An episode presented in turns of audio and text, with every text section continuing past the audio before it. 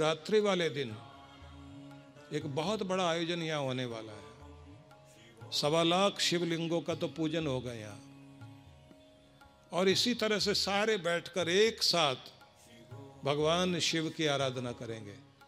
ये मौका मिलेगा आप सभी को।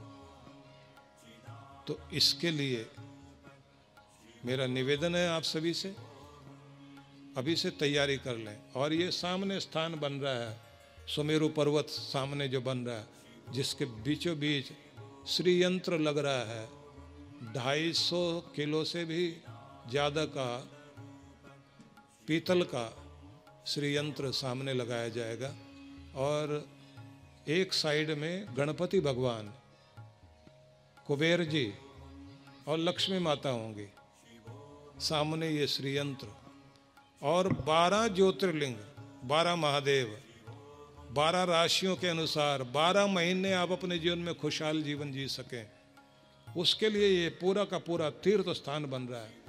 और जहाँ ये वट वृक्ष है, जहाँ बैठ के आज आपने पूजन किया, 21 दिन पहले से ही यहाँ 108 ब्रह्मचारी पंडित लोग रोज पाठ करना शुरू करेंगे, जिससे जो लोग यहाँ पूजन करने आए उन पर पूरी कृपा हो सके। क्योंकि भूमि जितनी जागृत होगी, स्थान जितना जागृत होगा, उतना ही चमत्कार जीवन में होगा। इसलिए अभी से इसकी तैयारियां शुरू हो गई हैं।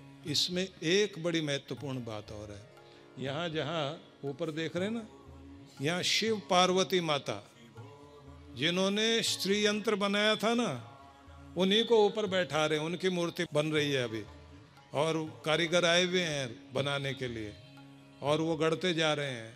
बहुत जल्दी भगवान शिव और पार्वती माता यहाँ विराजमान हो जाएंगी। शिवरात्रि पर आप दृश्य देखोगे।